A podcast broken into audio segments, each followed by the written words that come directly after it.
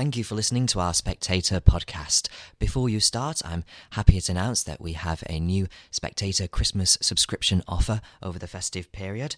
Subscribe to the Spectator for yourself or for a loved one this Christmas, and you'll receive a copy of the magazine and full online access for £99 for one year. That's £50 off the normal rate. Plus, you'll receive a free bottle of Poll for your troubles. To access the offer, go to spectator.co.uk forward slash champagne.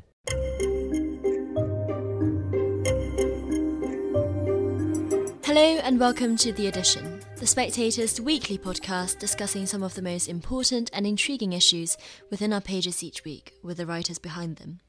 I'm Cindy Yu. How do you and your family spend Christmas? In the Christmas issue of The Spectator, broadcaster and author Gyles Brandreth writes about the generations old traditions in his family of playing games and reciting poetry. In this episode of The Edition at Christmas, The Spectator's features editor and resident board games fanatic Will Moore speaks to Gyles and Mark Mason, author of The Importance of Being Trivial, about their favourite Christmas traditions. Gyles, please tell us about the long standing Christmas traditions that you have in your family. Well, I suppose they revolve really around my father and my upbringing. My father was born in 1910. So he was almost an Edwardian. He actually was born just after Edward VII had died, and he rather regretted that. But it means that he was brought up before the era of radio, before television, before films had sound. And so he and his sisters and his brother, they made their own entertainment at Christmas. They sang songs around the piano, they told stories, they recited poems, and they played games. they played parlor games, and they played particularly board games. My father taught me a game called L'Attaque. And people of my father's generation, people who served either in the First or the Second World War, this was a very popular French game in origin. It was a, it was a war game. It was based around people fighting a war. And he loved board games. And in 1936, Christmas 1936, there was much publicity about a new American board game called Monopoly. My father went to Selfridge's store in London. He was a young lawyer, queued up and bought the first set of Monopoly sold in Great Britain went back to his digs in Gower Street, said to the landlady, I got this great new game, taking it home for Christmas. You want, you fancy playing with me? And she said, No, it's not my idea of fun, it's playing a game, but there is a, a student on in the rooms next door to you. You could try playing with her. My father knocked on the door, met this girl, who was then 20, 21, played Monopoly with her that afternoon, and a few weeks later, they eloped. they ran off together. My sisters were subsequently born. I was eventually born. And in due course, to repay the debt to my parents, who literally met over a Monopoly board, I became the European Monopoly champion. My goodness. I don't allow Monopoly played in the house anymore because it le- leads to arguments, rows. Uh, I mean, do you play Monopoly at home? Actually, I don't personally, for a very similar reason, is that I think it, it, creates rather a lot of friction. There's also the fact, and I'm glad that Gyles is, after all these years of banging on about Monopoly, Gyles has finally come to his senses about the game. It is the most boring game in the world. It's, and I'm sure Gyles will know this. The history of the game. It's actually a spelling mistake. It's a spelling mistake. It should have been called monotony, because it is the most. Te- it goes on for the average game. It goes on for about seven and a half weeks several players die during the average game, and those that are left are just glad to get to the end of it and walk away weeping. Indeed. Uh, there are, of course, various tactical things that you can do. You should try to invest in those yellow properties Park Lane and Mayfair also really bring you rewards. No, no, no, you're doing it again, Gyles. You're slipping back into the bad old ways. Stop talking the about The railway stations are worth having more than the utilities. There's always the excitement of, you know, uh, the community chest. Will you be, uh, you know, uh, sent to jail without having to pay a fine? All these sort of excitements. But you're right, it can go on for ages. And, and also, got... Gyles, don't you think the best Christmas is the best social occasions, full stop, should be about conversation? That's the worst thing about Christmas no. traditions and games is that it's forced fun is no fun. Do you, do you, have, do you have, no games in your house then, Mark? When well, we just yeah we chat and we have friends around and we just, and that's the it's like music in pubs. A really good pub doesn't need music because a good pub is its own music, and a good gathering is its own entertainment. You, there's always that tedious point when the hostess and there's someone in our village, I won't name her, but if she listens to this, she, I think she'll recognise herself. That it tends to be on New Year's Eve and we're all sitting there having a lovely time. You've had a few drinks and the conversation's flowing. And especially in the Brown, I mean, God, they share Brandreth's genes. How can Gyles Brandreth's family not be kings and queens of conversation? And then along comes someone who goes, I know, should we have some fun? Should we play a game? Everyone has to stop their really interesting conversation and go on with bloody This is game. what in my family they're looking forward to. Some silence over Christmas. Yes, we all sit there quietly playing Scrabble. So Scrabble's Scrabble- overtaken Monopoly, is it, in, Much in the house? In my life, I'm indeed the president of the Association of British Scrabble oh, Players. Oh, really? Because I founded the National Scrabble Championships back in 1971. I love the game of Scrabble because I love words. You can actually play a game of Scrabble in 45 minutes, and you can extend your vocabulary, and you are able to chat. And you chat about the words that come up, argue and about all- the words, yes, and no, that that's fun. fun. My favourite Scrabble word is undoubtedly yex, Y E X, which means it's a short word, so useful for Scrabble. There's eight for the X, four for the. Uh, it means a hiccup. A hiccup. A yex is a hiccup. There was a brilliant cartoon in the Spectator magazine a couple of years ago when Theresa May uttered the particular phrase that you'll get in a second, and it's two people playing Scrabble, and the guy's going, "It's Brexit. It means Brexit." so there's that. The only game that I'll give Giles that is is fun to play is because it's so simple and you can play it when you're drunk and it's fun. Is the one where you stick the post-it note with oh, someone's name onto your Yeah. forehead and everyone else can see it and you can't, so you have to guess who you are. And the Queen played this a few Christmases ago, and William and Harry. Well, I think it's when they were in their teens and they were they would do something mischievous like this. They wrote the Queen on a post-it note and stuck it on her forehead. And after about two and a half minutes, the Queen realised what was going on and she said. Am I me? Uh, I think she said, "Is one one?" yeah. If she should have done, absolutely. So, Mark, that's the only game you would ever play in your household at Christmas time. Is that what you're saying? I think so because the rest of them are just so. Like I say, it's it's it's just forced fun. It, it's just it's the it's the opposite of fun. It's you know the best conversations just happen by themselves. You don't need anything regimented to But make. you're the fun mentioning the happen. royal family. We know that what they love are practical jokes. They do like. There are some families where they don't want to engage in. You know, they're not all spectator readers wanting to exchange quotations. Oh, yes, shall we, have a, should we talk about Dr. Johnson now? oh, yes, indeed. Actually, some of them just want to let their hair down Hmm. and play Squeak Piggy Squeak, which is one of my favourites. Or Now, hang on, Moriarty. what's what's what's the, what's Don't. I've got a suspicion that could be quite a risque game. We shouldn't do it on the Spectator podcast. I'm suddenly realising, of course, it's no longer politically correct. Rest assured, Maybe we'll move swiftly on. We are not any longer playing Squeak Piggy Squeak. We are mentioning it for historical reasons.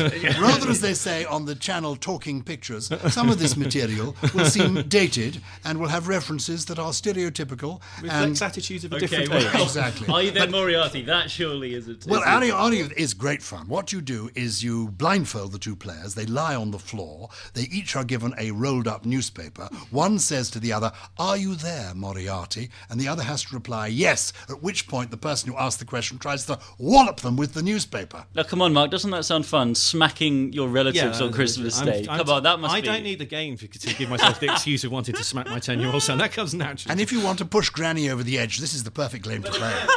Another simple game that can be fun to play is what I can never remember what they call it on. I'm sorry, I haven't a clue. Where you do one word at a time. Is that? Has it got a name on? You know, once upon a Oh, yes, time, and it builds up and story, up and up. That's fun because you can do that on car journeys. You can do that, and again, it's more fun when you're drunk. that one's quite good fun. But anything where there's a board and rules and a dice and a point where someone has to pick up a rule book and go, ah, I'm not sure if you're allowed to do that. That's when it goes wrong. And it does end in arguments and tears. And we don't want too much of that Christmas, do we? We've got Well, enough of that on its own. A much Christmas a nicer own. tradition, Gyles, that I, I know you're very keen on is is your, your poetry tradition that you have. And you, can this, you speak to us about this that? goes back really to my, my father because, as I mentioned, my, my father and his siblings, they really they had to make their own entertainment. There really wasn't other entertainment, and so they would sing songs around the piano. But one of the things they loved doing most was reciting poetry. And my father had reams of poems that he had learnt by heart as a child that they would perform at Christmas. He particularly liked the ruthless rhymes of Harry Graham. Late last night I slew my wife, laid her on the parquet flooring. I was loath to take her life, but I had to stop her snoring. I do appreciate that most of what I say is now considered politically incorrect, but I do feel this is a spectator uh, Christmas podcast, and I, am assuming this is a safe zone. Yeah, I, I just hope it is. So my father learned all these poems, some serious ones by great poets like Tennyson and Wordsworth, and nonsense by Edward Lear and Lewis Carroll. Uh, right up to even later in life, he learnt poems by Spike Milligan. He loved all that sort of thing. So I thought for this Christmas, because my wife has said to me, no more chocolates. And my grandchildren, got seven grandchildren, ought to explain. Uh, people sometimes say to me, Gyles, why at your age are you still writing? Why did you do this amusing Christmas piece for The Spectator? Was it for the love of it? No, it was for the money. Not a lot of it, but I do need the money, even at my age, because I have three children and seven grandchildren, and I've discovered over the years that money is the one thing keeping me in touch with them. So I, I love my children, and they normally give me, uh, my grandchildren, they normally give me chocolates at Christmas. But I can't have any more. My wife is saying chocolates are out. And I don't want any more socks. That's the other thing they give me. No socks, please. I'm Brandreth. And I've got all the socks I could want. So, this is why I thought. I've said to each of them, Would you learn me a poem for Christmas? And I've, I've actually edited a book of poetry to learn by heart called Dancing by the Light of the Moon, a phrase from the famous Owl and the Pussycat poem by Edward Lear.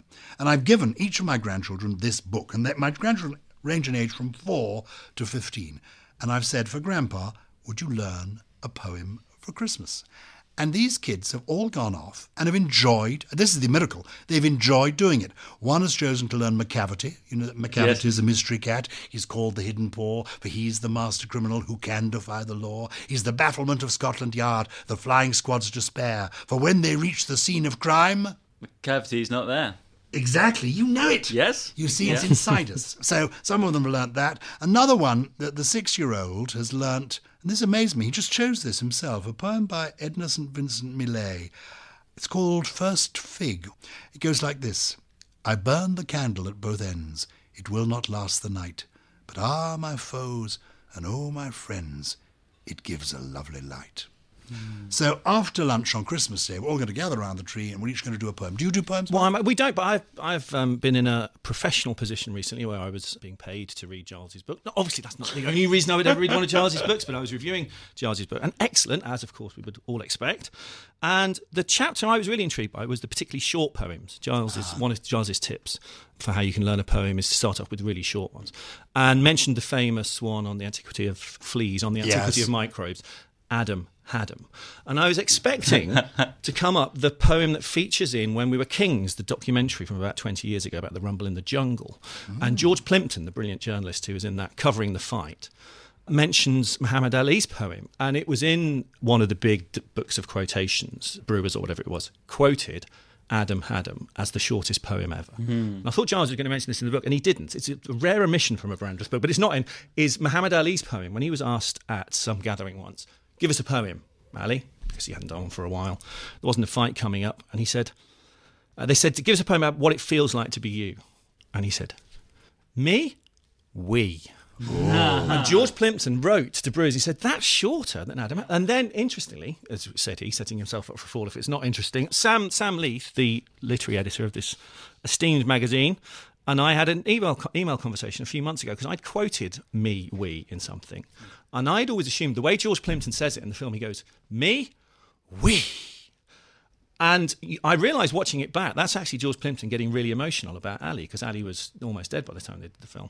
And he's sort of going, we, and he's about to burst into tears as he remembers Ali. And it only dawned on me when Sam put it to me that it's actually just me, we. It's, it's M E W E, not we, as in exciting feeling Ah. Yeah, of being as in down a me, yeah. we. It's not about me, it's about us. Wow. And so, and I've still not been able to track down any written version of that poem. So Sam and I still don't know whether it's me, we, When or me, you've we. sorted it out, I'll it's for you know. the next It's in edition. the paperback but next year. You make a good point there because people are, think, oh, I can't learn a poem. It's too much. But the truth is, anybody can learn a poem at any age. One of the things I discovered when working on the book is that the part of the brain that works the memory is called the hippocampus.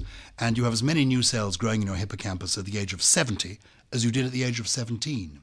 And people confuse senior moments with memory loss. Senior moments are to do with retrieval because you do actually remember what you were trying to remember with the senior moment. You just don't remember it at the right time. You've got to phone your friend at two in the morning saying, you know, remember last night at dinner, etc. But with memory, it's just a matter of application. And the trick is to do just two lines at a time. I, I will try this out on you. Okay. Repeat after me. Uh, there was a young man from Peru. There was a young man from Peru. You've got that in your head? There was a young man from Peru. And listeners to the Spectator podcast, this is good for your synapses. Give it a go too. Say it out loud. Uh, you may be in the car driving along with the headphones on. Even so, say it out loud. There was a young man from Peru. There was a young man from Peru Second line. Whose limericks stopped at line two. whose limerick stopped at line two. That's the end of the poem.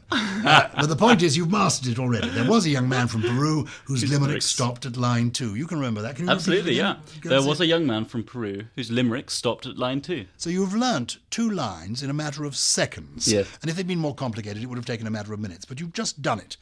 So it shows you can learn two lines any day He'll of be the doing four lines, and he'll be doing "Roses are red, violets are blue." I'm not a poet, as you can see. That's a nice four-liner. But, so- but the, that is the point. You can learn them quickly. But if you do two lines a day for a week, inside a week, a week from today, you could have learnt a sonnet. Yes, And think of the buzz of learning a sonnet over Christmas. absolutely. That's what the spectator brings you. That was Will Moore, Gyles Brandreth, and Mark Mason. And that's it from the edition for this year. We're going to take a break over Christmas, but if you find yourself missing our podcasts, why not visit Spectator Radio to find previous episodes of all our podcasts? And if you haven't yet, do pick up an issue of The Spectator's Christmas issue for Douglas Murray's interview with Tom Stoppard, Boris Johnson's diary, Lynn Barber's interview with Stanley Johnson, and much, much more. Thanks for listening, and do join us again next year.